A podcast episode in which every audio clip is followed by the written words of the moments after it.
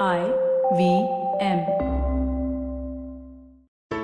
There's a quick survey to fill out on ivmpodcast.com slash survey. It lets us know a little bit more about who's listening to us. And you know what? We're going to do a few prizes. So, I mean, like, we'll do a random drawing of like maybe 10 people and we'll send you all some swag. Remember, that's ivmpodcast.com slash survey where you can fill out the survey. It's story time. கொடுத்த வாக்குறுதிய ஒரு ராணியால காப்பாற்ற முடிஞ்சுதான்னு இந்த கதையில பார்க்கலாம். இது வரைக்கும் நம்ம சேனலுக்கு சப்ஸ்கிரைப் பண்ணலைன்னா உடனே சப்ஸ்கிரைப் பண்ணி பக்கத்தில் இருக்கிற பெல் பட்டனை கிளிக் பண்ணுங்க. இந்த கதைகளை இப்போ நீங்கள் ஸ்டோரி டைம் தமிழ் யூடியூப் சேனல்லையும் ஐவிஎம் பாட்காஸ்ட் ஆப்லையும் மற்ற ஆடியோ தளங்களிலும் கேட்கலாம். ஸ்டோரி டைம் தமிழ் சேனலுக்காக உங்களுடன் ரவிசங்கர் பாலச்சந்திரன். ஒரு சின்ன விளம்பர இடைவேளைக்கு பிறகு கதையை கேட்கலாம்.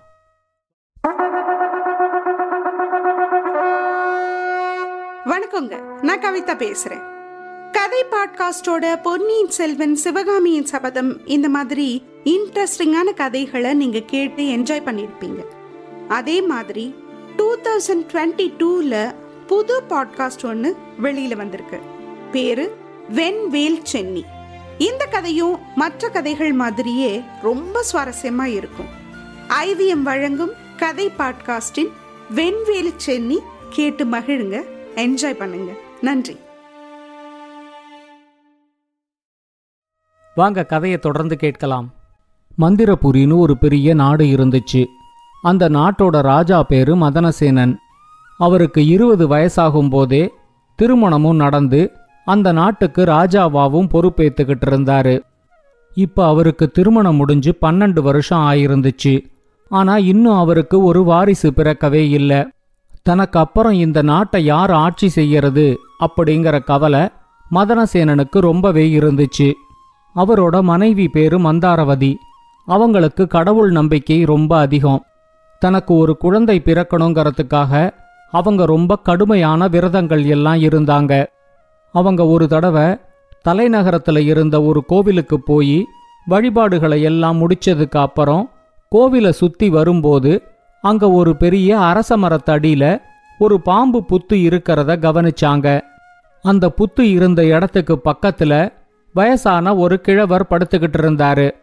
அவரோட உடைகளையும் தோற்றத்தையும் வச்சு பார்க்கும்போது அவர் ஒரு பிச்சைக்காரனா இல்ல துறவியாங்கறத கண்டுபிடிக்கவே முடியல.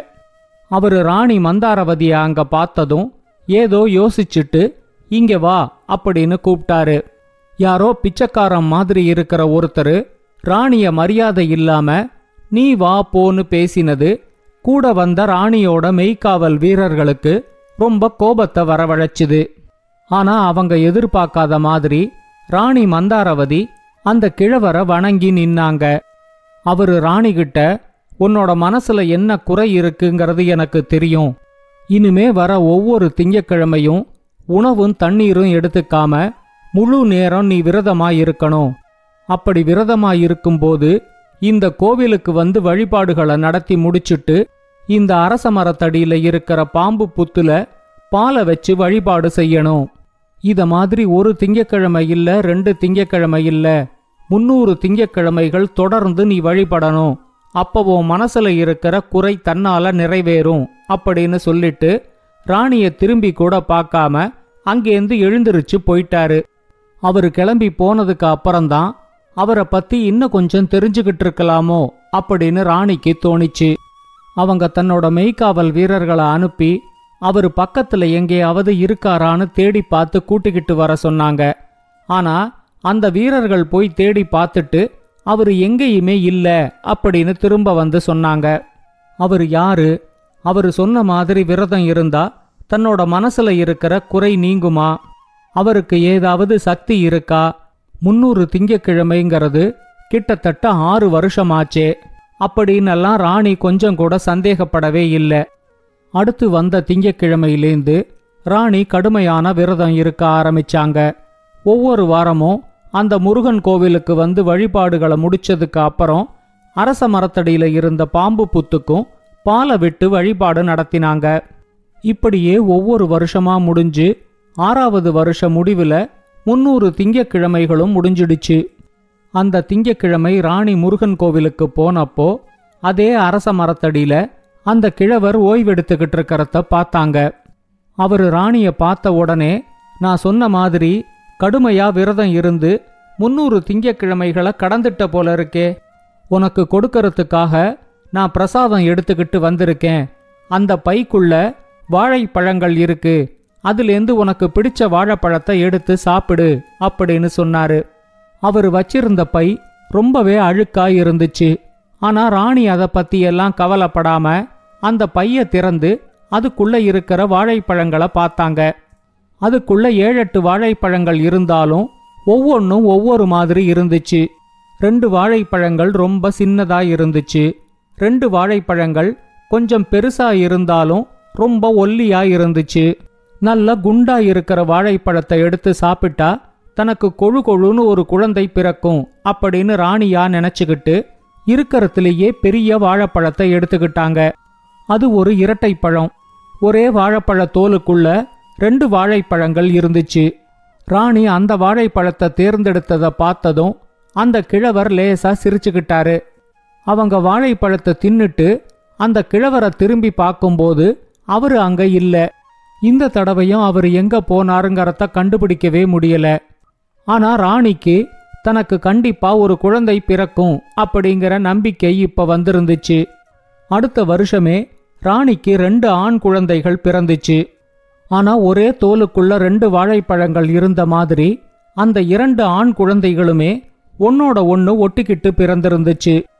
அரண்மனை வைத்தியர்கள் ரெண்டு குழந்தைகளையும் பார்த்துட்டு ரெண்டு குழந்தைகளுக்கும் உறுப்புகள் எல்லாமே தனித்தனியா தான் இருக்கு.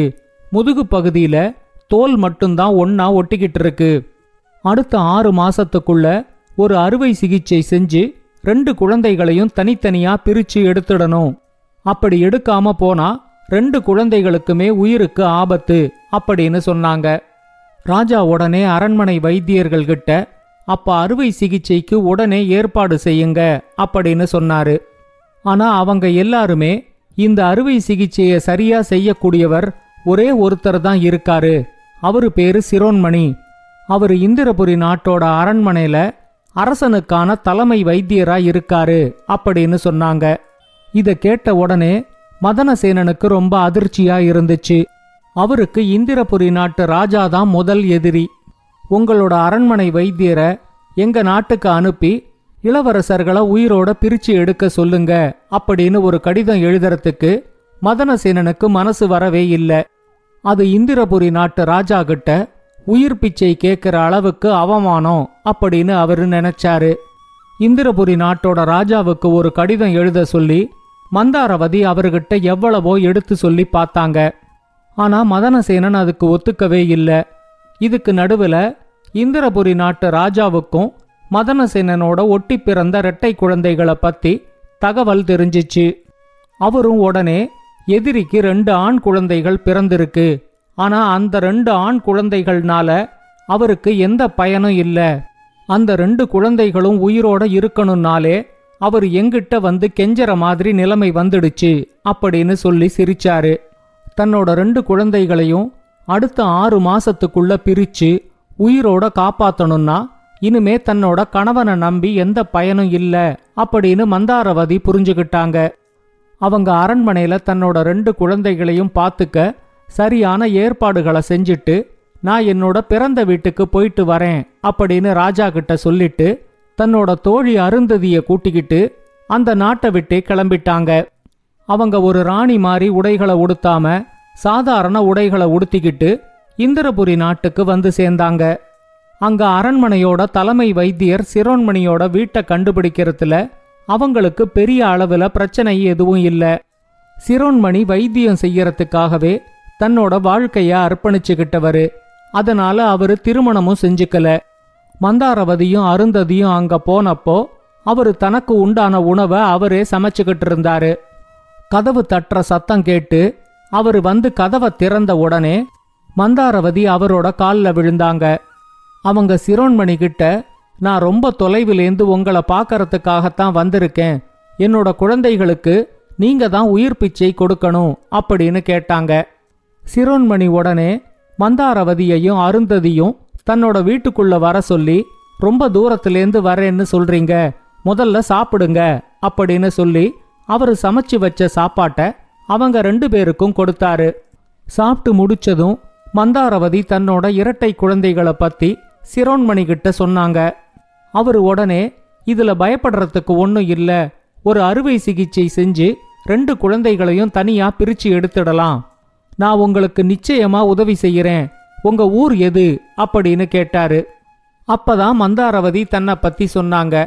அதை கேட்ட உடனே சிரோன்மணிக்கு ரொம்ப அதிர்ச்சியா இருந்துச்சு.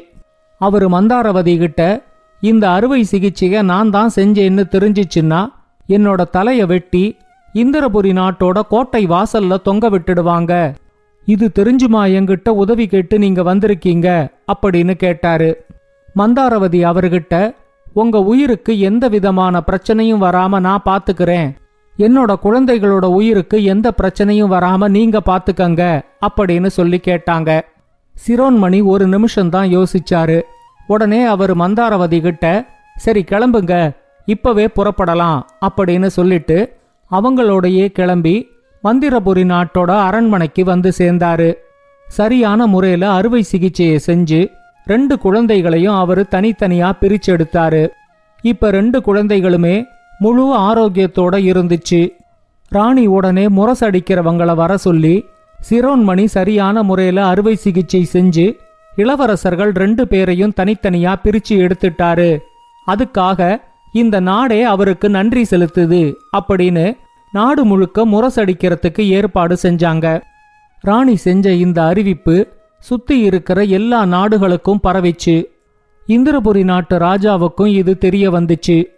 சிரோன்மணி விடை பெற்றுக்கிட்டு அவரோட நாட்டுக்கு கிளம்பும்போது ராணி அவருக்கு கொடுத்த மிகப்பெரிய பரிசுகளை எல்லாத்தையும் வேண்டான்னு சொல்லிட்டு நீங்க எனக்கு செஞ்ச பெரிய உதவிக்கு ரொம்ப நன்றி அப்படின்னு மட்டும் சொல்லிட்டு அவரு தன்னோட நாட்டுக்கு கிளம்பி போனாரு.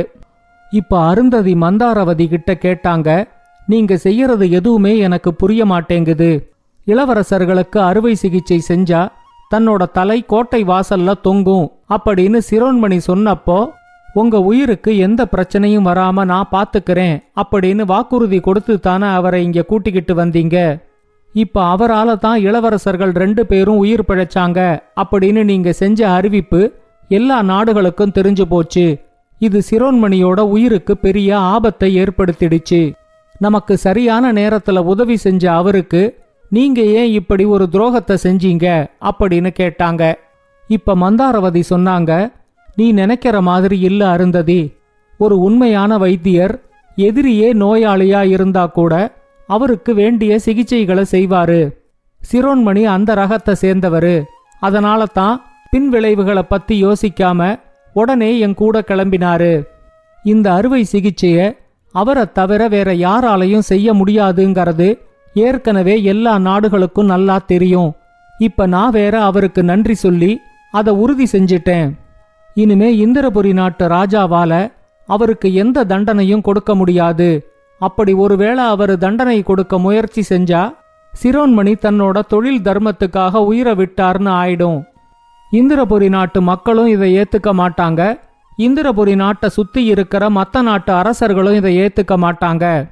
இந்த ஒரு செயலுக்காகவே இந்திரபுரி நாட்டு மேல எல்லாரும் போர் தொடுக்கிற மாதிரி ஆயிடும். அதனால இந்திரபுரி நாட்டு ராஜா அவருக்கு தண்டனை கொடுக்கிற முடிவை எடுக்கவே மாட்டாரு. அதை புரிஞ்சுக்கிட்டு தான் சிரோன்மணியும் எங்கிட்ட நீங்க எனக்கு செஞ்ச பெரிய உதவிக்கு ரொம்ப நன்றி அப்படின்னு சொல்லிட்டு போனாரு. இளவரசர்களோட உயிரை காப்பாத்தின அவருக்கு நான் வாக்குறுதி கொடுத்த மாதிரியே அவரோட உயிருக்கு எந்த ஆபத்தும் வராம காப்பாத்திட்டேன் அப்படின்னு சொன்னாங்க. கடைசியில மந்தாரவதி சொன்ன மாதிரியே தான் நடந்துச்சு. எதிரிகளுக்கு சிகிச்சை செஞ்சதுனால சிரோன்மணிய நாடு கடத்துறதா மட்டும் இந்திரபுரியோட நாட்டு ராஜா அறிவிச்சாரு. நாடு கடத்தப்பட்ட சிரோன்மணிக்கு சரியான மரியாதையை கொடுத்து தன்னோட நாட்டுக்கு வரவழைச்சு அவரை அரண்மனை வைத்தியராவும் ராணி ஆக்கிட்டாங்க. இந்த கதையை பத்தின உங்களோட கருத்துக்களை ஸ்டோரி டைம் தமிழ் யூடியூப் சேனல்லையும் பாட்காஸ்ட்லையும் பின்னூட்டத்தில் கமெண்ட்ஸாக பதிவு பண்ணுங்க. இது மாதிரி பல பாட்காஸ்டுகளை கேட்க ஐவிஎம் பாட்காஸ்ட் டாட் காம் இணையதளத்துக்கு வாங்க. இல்லை ஐவிஎம் பாட்காஸ்ட் ஆப்பை டவுன்லோட் பண்ணுங்க. Hey, everybody, it's been another great week on the IVM Podcast Network. On this run is on me. Gauri talks to friend of the network Viral Jani. Viral is the EVP and country head for TimesBridge India. He tells us how his company helps marquee global brands set up shop in India. On Pesa Vesa, Anupam talks to Sairi Chahal, CEO and founder of Shiros, and Mahila Money. They discuss why women need a fair perspective on finance. On Think Fast, Varun and Suchita take a look at YouTube's interest in podcasting and the new super app Tata Neo. On IVM Likes, Antariksh, Snehal and Sparsh cover all the latest movie releases from Moon Knight to RRR. On Postcards from Nowhere, Utsav traces the history of the clove and how it was smuggled across borders. Do follow us on social media. We're IVM Podcasts on Twitter, Facebook, Instagram, and LinkedIn. And remember, if you enjoyed this show or any of our other shows for that matter, do please tell a friend. Also, don't forget to rate us on any of the platforms you're listening to us on. You can check us out on YouTube as well. On ivmpodcast.com slash YouTube, we have a list of all of our YouTube channels. Do check out if your favorite show is available as full video. We are also doing a small listener survey to better understand how you respond to our shows and advertising on the network. We'd really, really, really, really appreciate it if you could spare a few minutes to fill it out. It helps us build better shows for you. And finally, we'd like to thank our sponsors for this week SBI Life Insurance, India Water Portal, and Jupiter, a digital banking app. Thank you so much for making this possible. ஒரு room ஃபுல்லா மத்தவங்க முதலீடு அப்புறம் காப்பீடு பத்தி பேசும்போது நீங்க கலந்துக்க முடியாம வருத்தப்படுறீங்களா? உங்க பணத்தை எப்படி புத்திசாலித்தனமா செலவு பண்றதுன்னு நீங்களும் கத்துக்கணுமா? அப்ப நீங்க சரியான இடத்துக்கு தான் வந்திருக்கீங்க. எஸ்பிஐ லைஃப் இன்சூரன்ஸ் வழங்கும் ஒரு சிப் ஃபைனான்ஸுக்கு உங்களை வரவேற்கிறேன். இது பெண்களுக்கான பிரத்யேகமான பாட்காஸ்ட் இதுல கஷ்டமான பைனான்சியல் டாபிக்ஸ நேரடியா எளிமையா புரியுற மாதிரி சொல்லி தர போறோம். பதினாலு வருஷமா இந்த இண்டஸ்ட்ரியில இருக்க ஃபைனான்ஸ் எக்ஸ்பர்ட் பிரியங்கா ஆச்சாரியாவோட அ சிப் ஆஃப் Financeன் தமிழ் தழுவல மோனிஷா தேவராஜன் அண்ணா உங்களுக்கு வழங்க போறேன். இத வெறும் தமிழ்ல மட்டும் இல்லங்க இன்னும் ஏழு மொழிகள்ல நீங்க கேட்கலாம். சோ எல்லா செவ்வாய்க்கிழமையும் ஒரு புது எபிசோட ஐவிஎம் பாட்காஸ்ட் நெட்ஒர்க்லயும் எல்லா மேஜர் பாட்காஸ்ட் ஸ்ட்ரீமிங் பிளாட்ஃபார்ம்ஸ்லயும் கேட்டு மகிழுங்க.